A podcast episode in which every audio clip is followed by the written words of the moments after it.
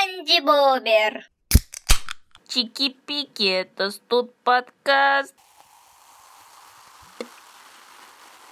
На днях делала презентацию и столкнулась с тем, что рисунки, которые я не могла найти в интернете, нужно было сделать самой в поинте. И тут-то я и обнаружила, что мои скиллы в этом приложении абсолютно нулевые. Но знаешь, это не помешало Илону Маску создать новый пикап под названием Кибертрек. Но эта новая машина новость об этой новой машине всколыхнула весь э, интернет, весь мир, можно сказать, потому что она поражает своей формой. Она имеет такие прям очень резкие углы, очень острые, и Илон Маск спустя три дня после презентации решил рассказать, почему же э, оно так выглядит. Причина в том, что машина сделана из сверхтвердой стали, и иначе ее нельзя штамповать, так как вот этот штамповочный пресс ломается. Кроме того, на презентации произошел инцидент.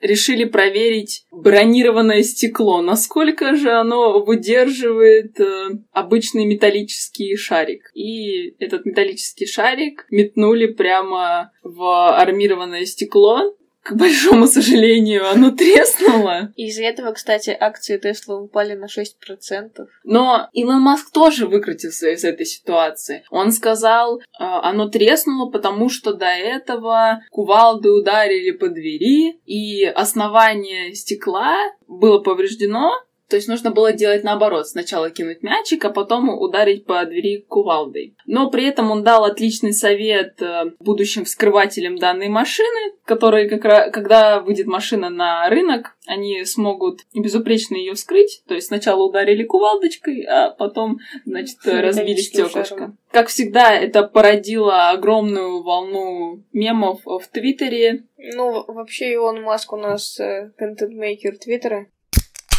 Кстати, о Твиттере. На прошлой неделе была уволена петербургская учительница истории Любовь Фролова из-за ее твиттер-аккаунта под ником «Владычица пивная». По мнению руководства школы, она сама рассказала детям о своем блоге, то есть дети заходили на аккаунт и видели, что она выставляет. А она там писала, а сколько она выпила на вечеринке и так далее. Все в духе обычной незамужней женщины последние годы все чаще всплывает вопрос о поведении педагогов в интернете, и Министерство просвещения даже планирует выпустить рекомендации для учителей. И вот как ты считаешь, правильно ли это, что учителя должны скрывать свою личную жизнь, что они не должны, как обычные люди, сидеть в социальных сетях, постить то, что они захотят, и вообще вести обычную нормальную жизнь обычного человека? Человека. Обычного современного человека. Я считаю, что учителя, в принципе, как и все люди, заслуживают того, чтобы заниматься тем, чем им интересно, и никто не должен их ограничивать там а, в плане личной жизни, то есть, типа, заканчивается рабочая смена, заканчивается учитель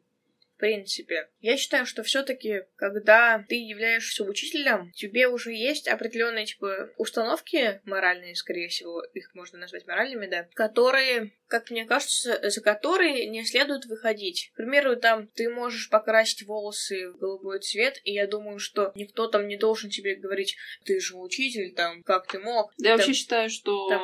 одежда, да, внешний вид никак не влияет да. на знания, которые даст учитель, и также это не влияет на учеников. Ну, разумеется, если там это не супер короткая юбочка, это, наверное, будет странным казаться. Ну, понятно, что не нужно приходить да. в одежде, которая вот из пляжа вышел и решил зайти на занятия да. поучу-ка я детей. Мне кажется, типа, везде есть рамки, за которые есть не выходить. Просто вопрос в том, насколько они широкие. Понятно, что они не должны выходить за нормы морали. Но вернемся к нашей истории. Да, к... давай обсудим на конкретном случае. Да, к девушке. Она э, ведет свой твиттер-аккаунт, и я почитала пару ее твитов, так основательно, скажем так, почитала. Я тоже пару прочитала.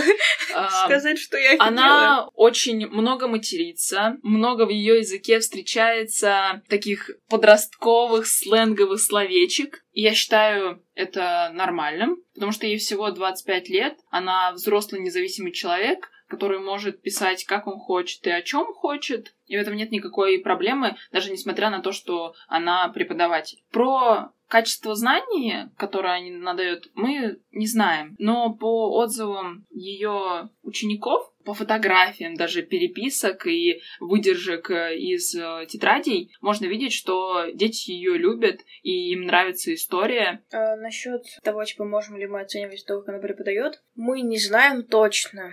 Но мне кажется, есть такая вероятность, ну вот там, смотря на переписки, что их личная симпатия могла как-то повлиять на объективную оценку того, как она преподает, поскольку ее воля сейчас, понятное дело, что она выглядит в большей степени как жертва, чем система образования, потому что, ну, на самом деле, это отчасти и есть так. И поэтому, как бы, когда ты читаешь об этом, вот я, допустим, прочитала только новость о том, что вот петербургскую учительницу уволили, не зная фактов и не углубляясь, я была на ее стороне, поскольку выглядит так, как будто бы ее задавили, отчасти это и так. И мне кажется, тут у учеников, как бы, они стараются ее защитить, защитить и как бы одна из таких возможностей это показать, какой она клевый учитель. И как ошибались директор там, или кто ее увольнял, точнее, кто подписал заявление, что потеряли такого учителя. Они просто нашли в ней авторитета человека, которому они могут э, пожаловаться на других учителей, рассказать о своих проблемах. Многие даже делились тем, э, чем они не делились со своими родителями. Потому что она она не такая взрослая, как их родители, плюс 30, плюс 40 лет, э, и не такая молодая, чтобы быть им э, другом, ровесником. Она тот человек, которому, у которого можно спросить совета по э, личным вопросам, касающимся именно личной жизни как раз подростков. Им по 14-15 лет, это 8-9 класс. Я думаю, вся голова забита своими личными проблемами, о которых они не могут рассказать своим родителям. И вот она стала как раз э, тем человеком, которому они могли довериться. Я согласна с тем, что там она стала им другом, и, скорее всего, это хорошо, потому что, ну, подросткам, я думаю, необходим человек, который там поможет им в решении их каких-то личных проблем. Но мне не нравится тот факт, что она, как мне кажется, одобряла поведение школьников касательно сигарет алкоголя. Я считаю, считаю просто, что учитель — это человек, который должен тебя направлять а, не только там в плане познания, ну, совершенствования своих там умений, навыков, но и в плане нравственном. Типа, он должен научить тебя тому, что плохо, а что хорошо.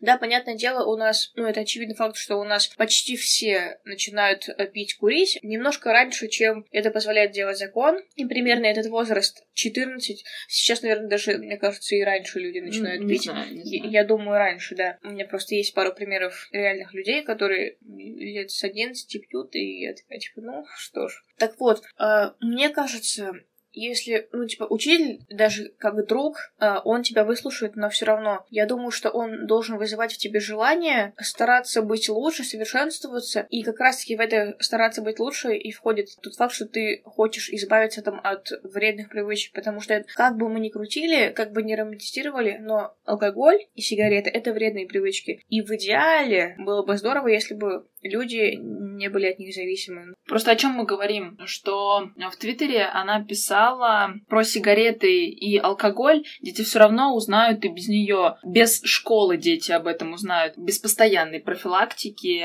рассказов о том, как это плохо. Мне кажется, она не пропагандировала это. Она просто выставляла посты в Твиттер, э, которые являются частью ее жизни. То есть она писала о себе. Алкоголь и табакокурение насколько я понимаю, тоже часть э, ее жизни. Она не виновата в том, что дети, ученики могут сейчас э, залезть в интернет и узнать э, об этой части ее жизни. А ты думаешь, вот как они стали друзьями с преподавателем? Я думаю, они разговаривали. Как думаешь вообще, о чем были их разговоры? Можно два, я не знаю, три варианта предположить. Первый разговаривали об учебе. Так как она выпускница СПБГУ, исторического факультета, насколько я понимаю, я думаю, думаю, она дипломированный специалист, и с ней есть о чем поговорить в сфере истории, да даже просто о новостях мира. Я думаю, с ней есть что обсудить. Просто мне кажется, если бы они разговаривали об истории, она не была бы так популярна у большинства подростков, потому что в этом, в этом Да. возрасте вряд ли они поголовно интересуются проблемами там, почему там Наполеон проиграл, почему там, ну, просто мне кажется, они как раз-таки говорили о личной жизни, и я думаю, и подростки ей говорили, и она на своей жизни приводила примеры, как она поступала. Рассказывала им зашкварные истории. По типу, да.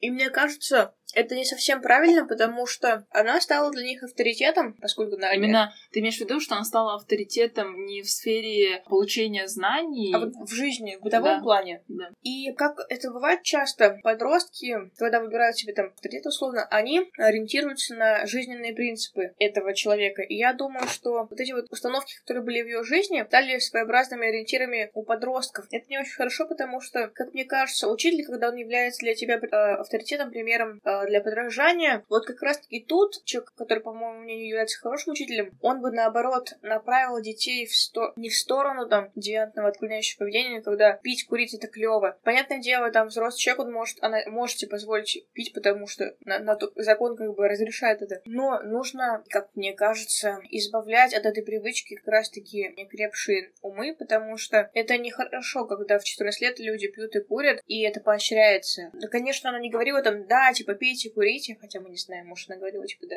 пивка выпить после после работы как клево. И для них, получается, в сознании такая система пивка выпить клево. Я думаю, что детям по 14-15 лет. В этом возрасте они уже имеют паспорт, они наполовину дееспособны. Я не думаю, что их психика полностью не окрепшая. Они взрослые уже люди, готовы брать на себя ответственность. Понятно, что они, им еще нет 18 для того, чтобы покупать алкоголь или сигареты, но они сами могут решать, что им делать и какой, в принципе, жизненный путь выбирать. Я думаю, просто вообще у нас человек формируется в плане мышления до лет 25. Там до формирования окончательного сознания там 11 лет. Просто мне сейчас 18, я не до конца знаю, чего я хочу, а чего, а чего нет. А в 14, мне кажется, у тебя вопросов больше гораздо. Даже если не больше, но примерно так же. Как раз таки вот уч- учитель а, мог бы стать тем направляющим фактором, который определил бы твое дальнейшее развитие как личности. Ну и еще, если почитать ее твиттер, просто сейчас а, видно, что она кайфует от того, что она была примером для них, ну и прям заметно по твитам. И да, для меня это показалось просто как выпадки обиженного ребенка, потому что вот вы меня уволили, а ведь я была там лучшим учителем и все такое. Просто, как мне кажется, она вызывает авторитет именно потому, что она вот этих вот детей Понимала? од- одобряла их поведение. То есть она не говорила, вот, это плохо, там, так нельзя делать. Наобо- Она принимала их такими. Но я все-таки считаю, что не нужно было принимать это, нужно было в мягкой форме, поскольку она являлась для них таким более-менее приближенным взрослым. Мне кажется, нужно было бы направлять их в лучшую сторону. Я считаю, что личная жизнь учителя — это личная жизнь учителя, и она начинается после того, как звенит звонок с последнего урока, когда учитель покидает школу. И я думаю, мое мнение в этом вопросе поддерживает и министр просвещения Российской Федерации Ольга Юрьевна Васильева. Она как-то в этом году сказала, что личная жизнь должна всегда присутствовать в жизни человека. Она на то и личная. Человек должен иметь свое пространство. Ну, как раз свое пространство она и имела в виду, что это и есть личная жизнь. Ну, еще, кстати, она сказала, что учителям сложнее из-за того, что появились социальные сети, их личная жизнь, личная жизнь учителей становится достоянием общественности, достоянием Инстаграм. Я согласна с тем, что учителя имеют право на личную жизнь. По-моему, это вообще очевидно и вообще никем не должно оспариваться. Человек в нерабочей обстановке — это прежде всего человек, а не учитель, и она имеет абсолютно такое же право пойти в бар там с друзьями, как и стюардесса, летчик, продавец, э, кассир и другие люди, потому что интернет просто это такая площадка, которая скорее зона больше публичная, чем личная, потому что, если говорить научным, это глобальная деревня, вынося что-то в интернет,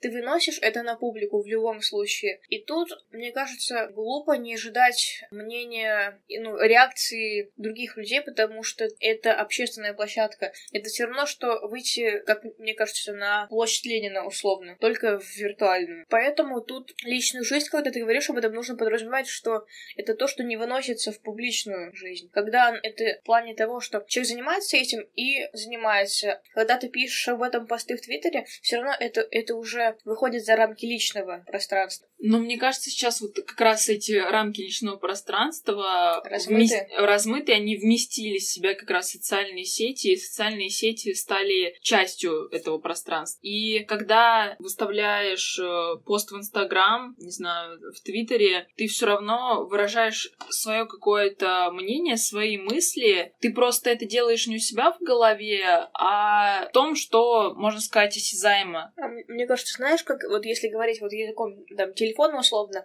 твое личное пространство — это твои фотки в галерее, а фотки в Инстаграме — это уже пространство публичное, как я думаю. И также с текстом. Твое личное пространство — это заметки на телефоне, а пост в социальной сети это уже пространство публичное, потому что на него реагируют другие люди, и ты уже с ними взаимодействуешь. А если говорить техническим языком, то твои фотки в галерее и твои записи в заметках, они тоже могут быть простр... просматриваемы разными людьми. Ну, насчет тех, кто может посмотреть твои фотки в галерее, скорее всего, это те люди, которым ты сам покажешь, а в плане того, что это близкий круг твой. Нет, ну не факт. Есть очень много хакеров. Ну, хакеры, то есть это уже не по твоей воле просматривается, а вот в Инстаграм ты выкладываешь добровольно. В Инстаграм, там, либо Фейсбук, либо еще какие-то сети. Если это не закрытый аккаунт, на который подписаны только твои друзья, твой пост увидит, в принципе, ну, любой человек, который захочет это сделать. И тут, я думаю, все таки это больше публичное пространство, чем фотки в галерее, потому что все таки в галерее э, меньше количество людей может залезть. Мы говорили о размытых рамках, и мне кажется, да, ли... вообще тогда, если говорить личное пространство, личное пространство это вот ты у себя дома сидишь и никуда не выходишь и э, ничего не рассказываешь никому, кроме своих друзей. Но я как раз и говорю о том, что Нет, сейчас ты социальные сети с друзьями в паб и, в принципе, и просто об этом никому не рассказывать, типа не постить это в Твиттер, не постить это в Инстаграм. ну да, получается. Ну а как, если это сейчас реально часть нашей жизни? Так я не говорю, что типа ты можешь постить, но получается тогда ты уже что это выкладываешь в публичную сферу.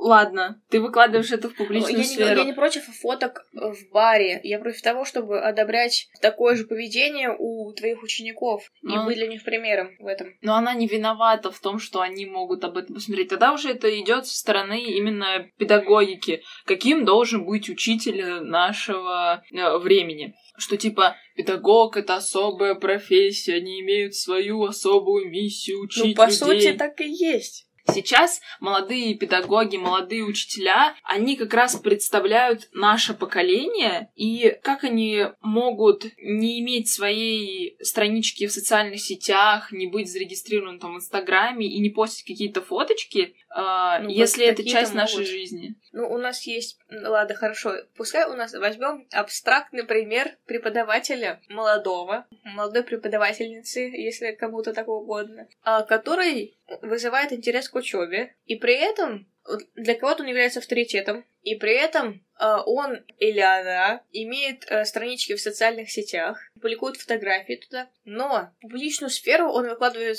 только те вещи, которые, в принципе, никак не всколыхнут нравственность.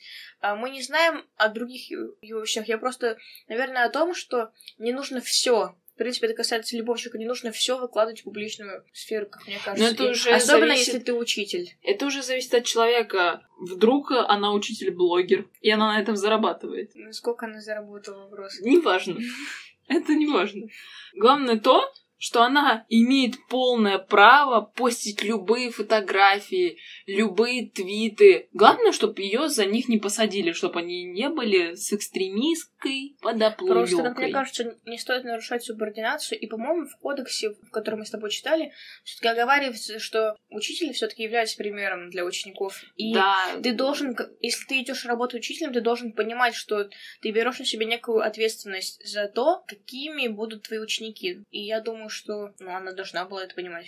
Ты не думаешь о том, что сейчас формируется новый вид учителей? Ну, то есть учителей digital поколения, скажем так. Ну, что сейчас вот система преподавания и сама профессия педагога, которая была сформирована в советской системе, она уходит на второй план и приходит как раз э, к преподаванию именно такие, На одной волне такие учителя, да, которые на одной волне с учениками, или это все зависит именно от возраста. А, мне нет ничего плохого в том, чтобы быть на одной волне с учениками. А, на одной волне можно быть, ну, современным учителем можно быть и а, задавая нравственные устои, типа, которые приняты в обществе. Просто дело в том, какие нравственные устои она задает. Типа, круто, что они были на одной волне и что ученики могли ей рассказывать о своих проблемах. Это замечательно. Но не круто, что она одобряла их поведение, как мне кажется. Я говорю не о том, что она плохо то, что она там не соблюдала там иерархию и все такое. Я говорю о том, что она могла бы направить их в другую сторону. А современным, блин, это клево, когда учителя на одной волне с учениками. Это дает пространство для развития и для совершенствования, и для того, чтобы ученика заинтересовать в больших вещах. Ну, То есть ей стоило бы быть немножечко поскромнее, но тогда бы она не была такой, какая она есть. Раз ее допустили до преподавания в одной из питерских школ, я думаю, что... Ну, смотри, Соколова допустили до преподавания. Видимо, у нас что-то не так с допусканиями. Ну, Допу- допущение, я бы опустим назвала этот это. факт, опустим. Ее допустили до преподавания в одной из петербургских школ. Я не думаю, что в Петербурге проблема с кадровым составом, в отличие от э, регионов. И, то есть, если у нее есть э, диплом, и она может преподавать, значит, э, у нее есть квалификация, у нее есть все для того, чтобы дать детям знания. Она вроде первый год да, она вроде первый год работает, насколько я поняла. Но это не помешало ей заработать авторитет у детей. Опять-таки, какой авторитет и Да, какой ценой? Да, да. Мы не знаем о том, как она преподавала. В этом и вся вот проблема.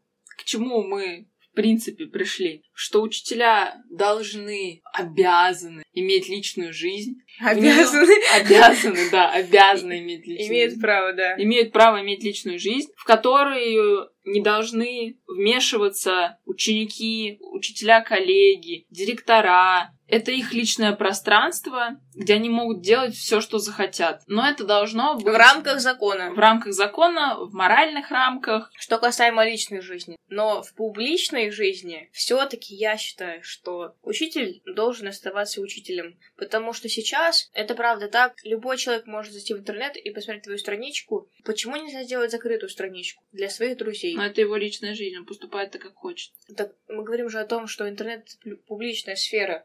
Но он поступает так, как хочет. Ну тогда не нужно... Почему тогда Почему тогда рабочий на заводе не может закрыть свою страничку? Там какой-нибудь инженер, ему там Потому что- 23 года. Потому что у него нет тех, э, как сказать, критериев, по которым оценивают учителя. Типа он никого не учит, и в этом проблема. То есть, Но он не является ни для кого жизненным ориентиром, для детей в частности. А учитель таковым является. но Митинги, митинги, митинги, митинги, митинги, митинги в России. на прошедших выходных 23 ноября прошел митинг противников закона о домашнем насилии в Москве. Действие происходило в парке Сокольники и присутствовало примерно 200 человек. При этом поддержали данное событие движение 40 сороков во главе с Андреем Кармухиным, который также выступал на сцене и не раз. Но про его речь мы поговорим в конце, а пока что вообще разберем сам закон что он предоставляет и какие байки ходят о нем в интернете, и почему вообще люди против этого закона, хотя, казалось бы, Он защищает жертв. Да. жертв насилия, да. Вообще закон, насколько я знаю, предполагает несколько видов насилия. Это экономическое, психологическое, сексуальное. Многие а, боятся того, что экономическое насилие, к примеру, будет а, являться таким способом а, Вымогать. вымогательства денег, да, у мужчин, либо что-то еще, либо там,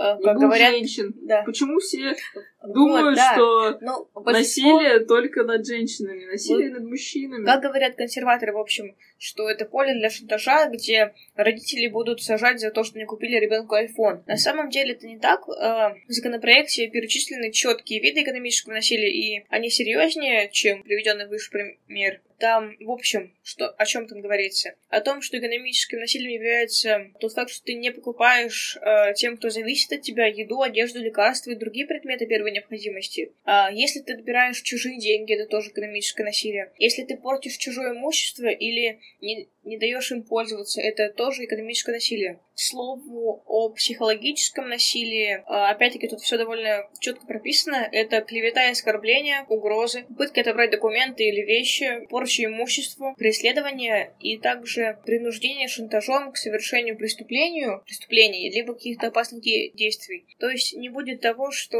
там, условно говоря, жертва пойдет в полицейский участок, пожалуется на то, что мужчина не купил, мужчина не купил ей шубу, и его за это повяжут. Это работает не так. Да и кто вообще будет принимать э, такие заявления о том, что мужчина купил шубу?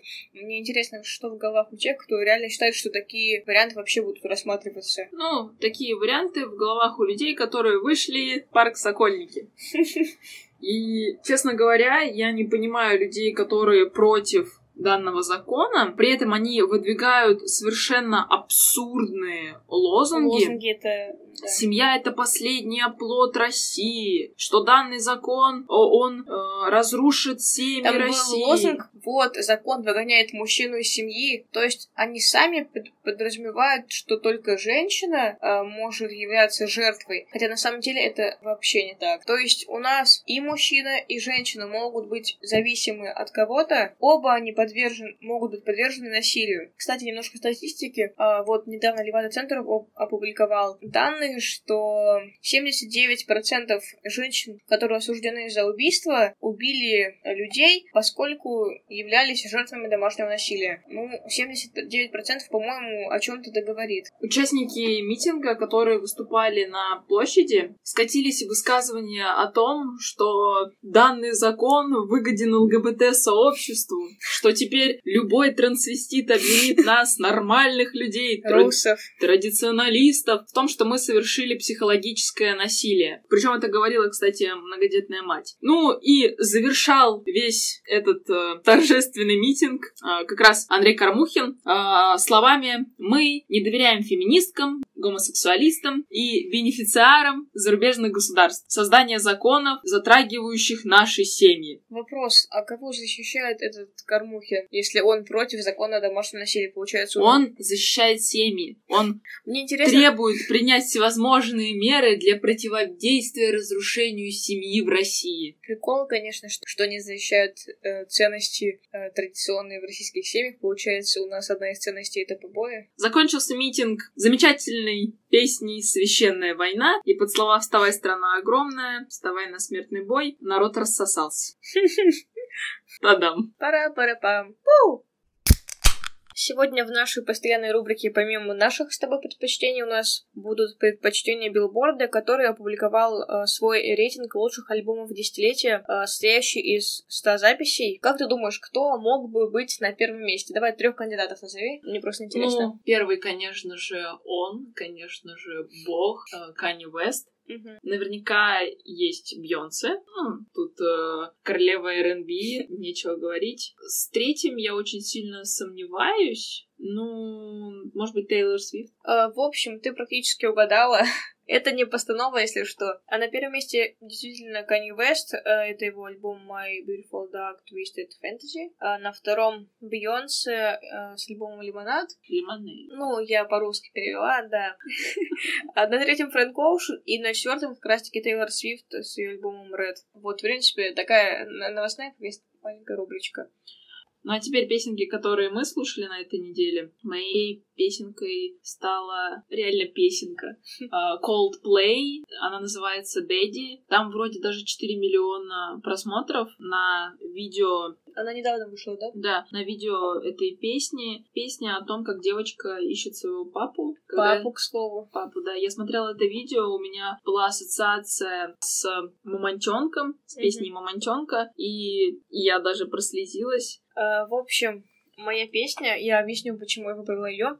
На днях послушала последний выпуск Куджи подкаста, в котором они затронули тему ностальгии. Там Коняев, по-моему, бросил а, такую вещь о том, что порой у нас различные площадки музыкальные предлагают послушать а, то, что ты слушал условно 10 лет назад. Ну, я решила, раз мне не предлагают, я найду сама, и вспомнила офигительно крутую группу, в которой я тащилась раньше. Это группа Arctic Monkeys, и вот я, наверное, пару дней э, на репите слушала их альбом AM, и моя песня недели — это песня Do I Wanna Know Arctic Monkeys. Просто тащу.